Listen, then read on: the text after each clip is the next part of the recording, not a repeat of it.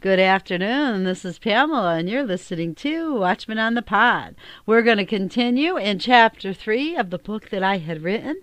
Sooner or later, I'll get a title for it. Maybe not. That's okay. It's all about Jesus. That's all that matters. Chapter three Today shalt thou be with me in paradise. We're going to go to Matthew chapter 27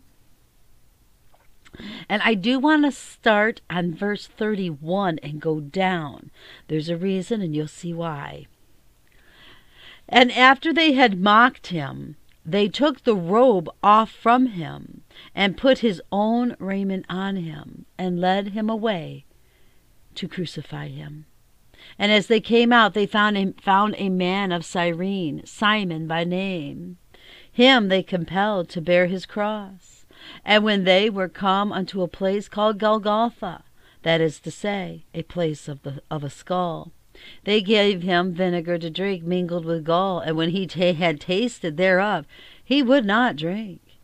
And they crucified him, and parted his garments, casting lots, that it might be fulfilled which was spoken by the prophet. They parted my garments among them, and upon my vesture did they cast lots.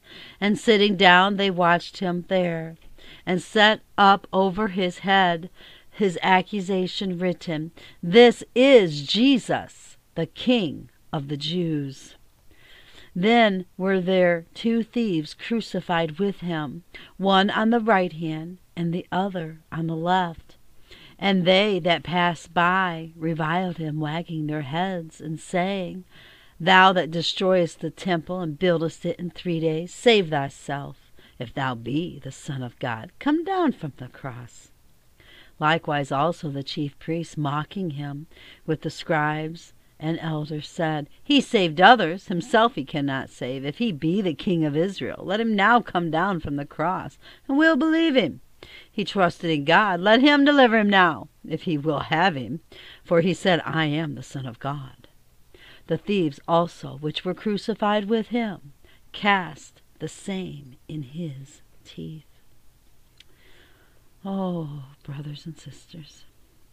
Now, note in the first verse that we started off, verse 31, they did not say they removed the crown of thorns placed on his head, but it says they removed the robe and put his own clothes on him. Go to Mark chapter 15 go there real quick. Mark chapter 15. We're going to be starting verse 27.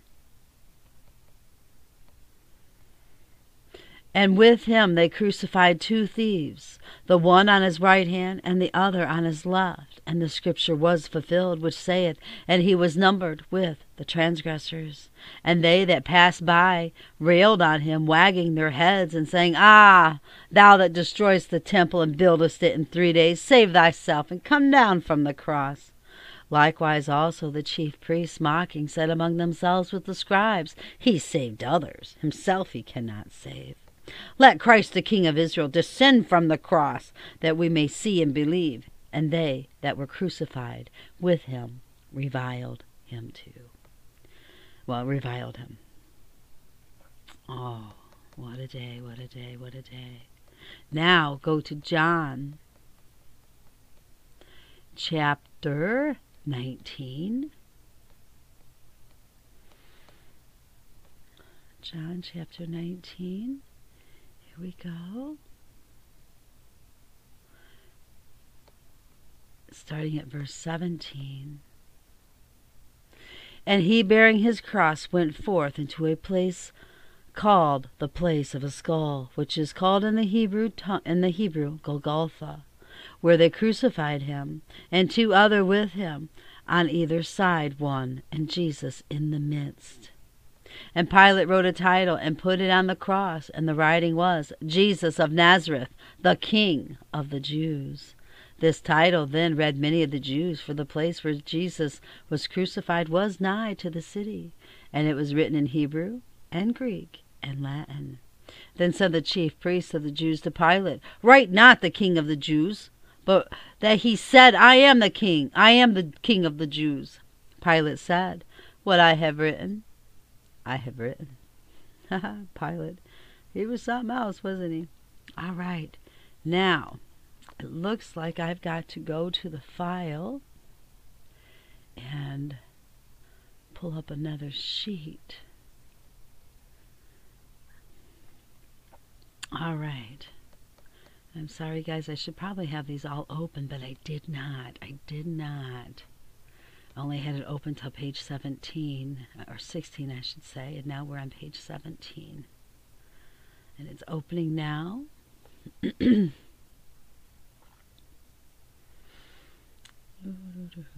Today is a good day. We are all blessed. He's given us another day to glorify Him, to exalt the name of the Lord Jesus Christ, and to give Him all praise. All right, now, I wonder why it cut off like that. Let's see. Now we are going to go to Luke chapter 23. Luke chapter 23. Thank you, Jesus. And starting in verse 32. And there were also two other malefactors led with him to be put to death. And when they were come to the place which is called Calvary, there they crucified him, and the malefactors, one on the right and the other on the left. Then said Jesus, Father, forgive them, for they know not what they do. And they parted his raiment and cast lots. And the people stood beholding. And the rulers also with them derided him, saying, He saved others, let him save himself, if he be Christ, the chosen of God. And the soldiers also mocked him, coming to him and offering him vinegar, and saying, If thou be the king of the Jews, save thyself. And a superscription was also was written over him in the letters of Greek and Latin and Hebrew.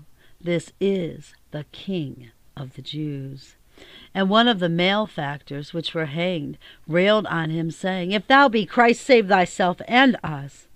But the other answering rebuked him, saying, Dost not thou fear God, seeing thou art in the same condemnation?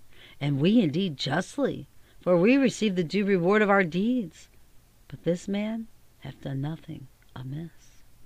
And he said unto Jesus, Lord, remember me when thou comest into thy kingdom. And Jesus said unto him, Verily I say unto thee, today thou shalt, today shalt thou be with me in paradise. Oh, praise God. I would like to focus on the thief on the cross today. First, I would like to point out that no Roman citizen was killed by crucifixion. It was only for criminals and slaves. So we know that the two thieves on the cross, on the right and left, were not Roman citizens. This is important to know, and I pray I will open up that later.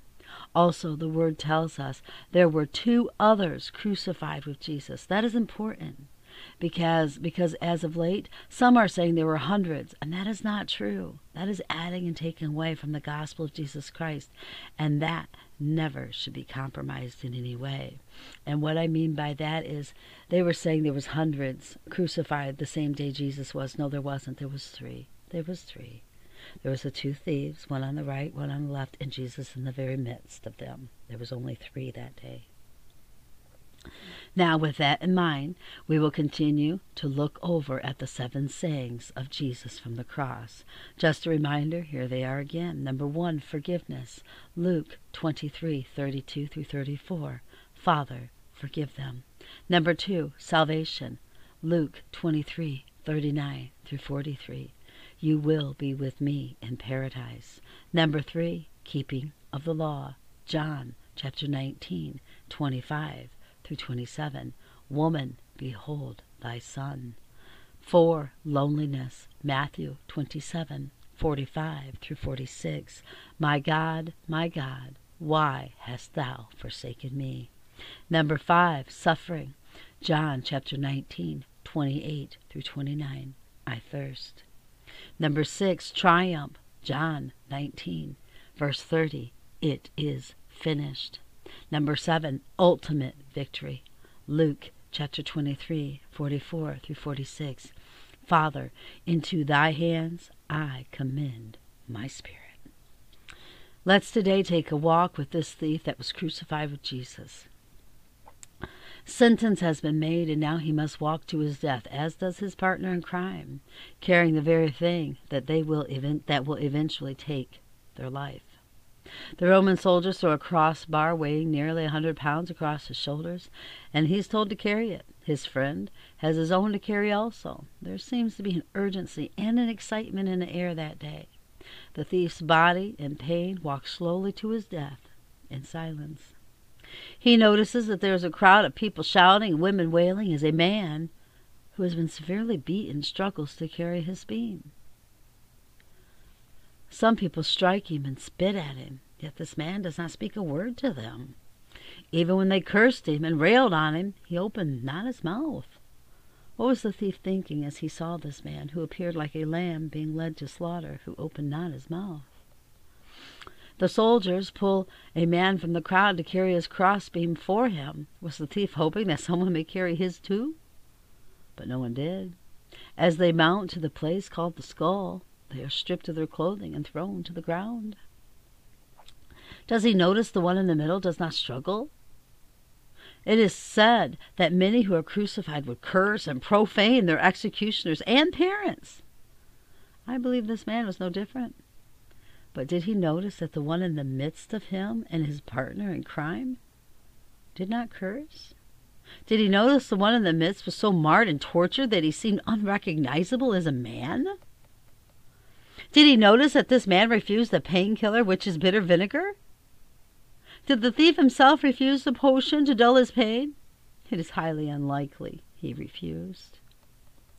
Everyone seemed to hate this man. They cursed him, yelled at him, and even the priests dressed in their flowing robes were present at this bloody crucifixion site, when they should have been getting ready to sacrifice the lambs later on between the evenings. The thief must have known enough about religion to know that this would make them unclean. What was so special or important about this man?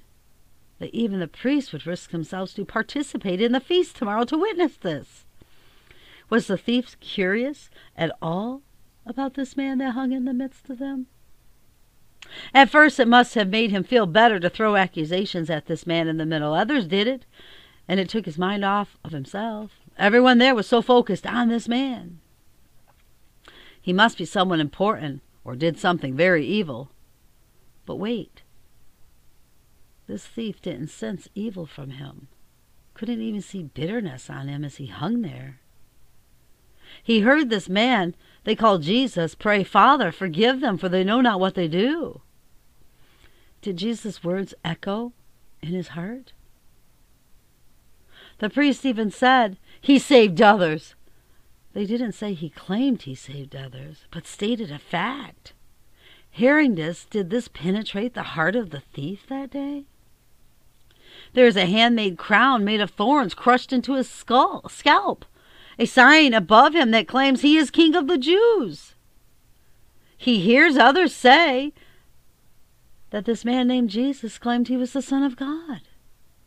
Somewhere between witness, witnessing Jesus' compassion and love and hearing the accusations and seeing the sign posted above his head, something within this thief changed. Was it when he heard Jesus ask for forgiveness for the transgressors? Did he realize his own need for a Savior and forgiveness? Was it the strange acts of the priests and the abrasive words they spoke to this man? Was it the harsh reality that he may actually be the Son of God as they claimed him to be? Whatever it was, this thief was changed that day. As he approached death in the body, he would be entering life everlasting in the spirit. I keep calling the other thief his partner in crime. The reason for this is in Luke 29. Let's go to that, verses 39 through 42. And one of the malefactors which were hanged railed on him, saying, If thou be Christ, save thyself and us.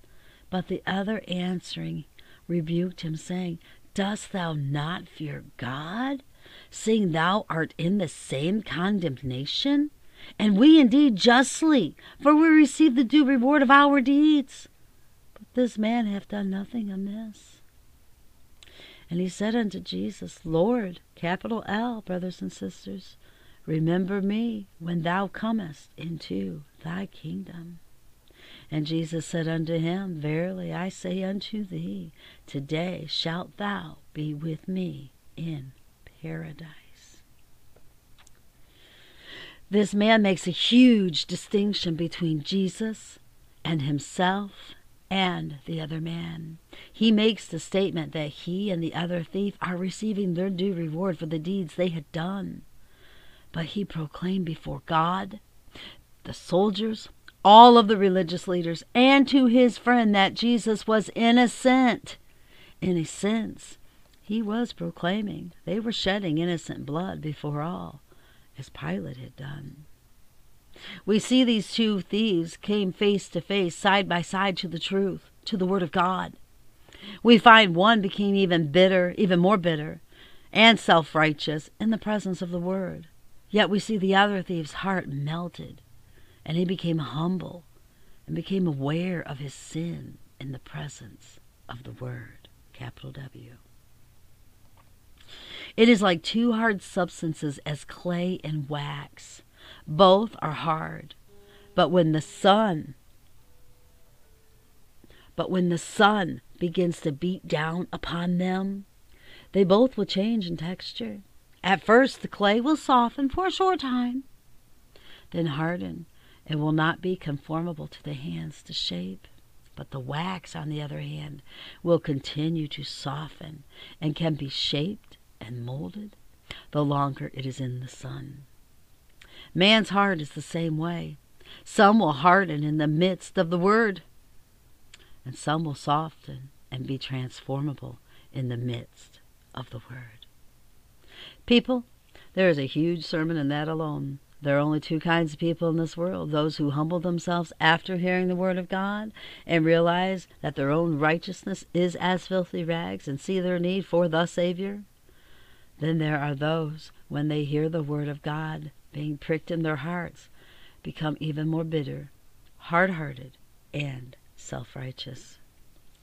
Somewhere in the midst of pain, mocking, and railing, this thief realized he was in the presence of the king. And not just any king, but the king of all kings and the lord of all lords. Somehow he was beyond the blood-stained, humiliated, laughed at Savior, and was the truth and longed for salvation. That's what he saw. That, my friends, is the work of the Holy Spirit. There is no other explanation. God, by his Spirit, took the veil from the eyes of this thief and exposed his need for forgiveness, his need of the Savior. The next words of this thief are amazing and beautiful. Let's look at what he did. Number one, he acknowledged, respected, and feared God. Verse 40. But the other answering rebuked him, saying, Dost not thou fear God, seeing thou art in the same condemnation? Psalms 111.10 tells us the fear of the Lord is the beginning of wisdom. This man obviously had heard of God before in order to know to fear him. Romans did not. They were pagans and worshipped Zeus. Thus, this man must have been a Hebrew. Number two, confessed to sin. Verse 41 And we indeed justly, for we receive the due reward of our deeds. But this man hath done nothing amiss. The word nailed to the cross beside him, exposed his own evil heart, and knew he was a sinner and was being judged righteously. Number three, he believed in his heart, and with his mouth he confessed Christ before all. Verse 41 But this man hath done nothing amiss. This man somehow got past the appearance of Jesus and his friends bailing out on him. He saw past what, what looked like a defeated man. Jesus did not look like he was in any position to save himself, least of all another in the same position. But this thief saw past all of the appearance and saw the truth. He saw the Lamb of God on the cross that day. He could tell that Jesus was sinless by watching him and hearing him pray for his enemies. In verse 42, we see that he called him Lord, capital L. This thief knew the Savior before the earth quaked, before the sky grew dark, before the temple veil rent in twain from top to bottom, and before Jesus cried out, It is finished. This thief knew. That is amazing and shows the mercy of God in such a tremendous way that it can leave you speechless. Number four, he requested salvation. Verse 42 and 43. And he said unto Jesus, Lord, capital L, remember me when thou comest into thy kingdom. And Jesus said unto him, Verily I say unto thee, today shalt thou be with me in paradise. Looking into the eyes of his Savior, he saw no bitterness, no hate. All he saw was a love that he had never experienced before. This thief asked Jesus for remembrance. He was looking for it in the future. But Jesus told him today, today. When you ask Jesus into your heart, he does not tarry. He comes in that day. Salvation came to the thief that very moment. You see, it is not only enough to believe, but you must receive him also. That day, the thief believed and received him. John chapter 1 12 says, But as many as received him, to them gave he power to become the sons of God, even to them that believe on his name. So, this is the gospel of Jesus Christ. This is the way to salvation. Jesus alone has the authority to save. Jesus is the spotless Lamb of God and was, is our substitute. No one is beyond his reach. He, he came to save the lost. Salvation is not by good works, and the thief on the cross is the best example of grace and mercy. Mercy is given when it is not deserved. Forgiveness is given when you deserve punishment. Grace is given when you cannot repay. The thief could not repay Jesus. The thief could not even spread the gospel or feed the poor or become a church member. The thief was dying. His feet and hands were nailed to a cross. He couldn't work for his salvation, and you cannot either. Ephesians chapter 2, 8 through 9 says, For by grace are ye saved through faith, and not of yourselves. It is the gift of God, not of works, lest any man should boast. Salvation is a choice as the two thieves on the cross came face to face with the Word of God, capital W. They had a choice to make. One chooses to die without hope, the other received the blessed hope, covered in blood. Amen. I tell you what, you know, I get I get so I don't know. It's still it's still so new to me, still inside. Just wow. That's all I could say because God gave me this so many years ago, and still I get choked up because of the truth. Because of the truth. You know, it's still the same today, just like those two thieves on the cross. One became softened and repented, the other became hardened and just threw insults at him, mocked him, laughed at him, and went to hell. It's crazy. All right, brothers and sisters, I love you all. Mm-hmm. Next time we'll go into chapter 4 Woman, behold thy son. Keep your eyes on Jesus, your nose in the book, which is the Word of God, and embed the Word of God upon the tablets of your hearts, so you will not sin against God or be deceived. Till next time, Keep a praise on your lips for the Lord Jesus Christ. Amen.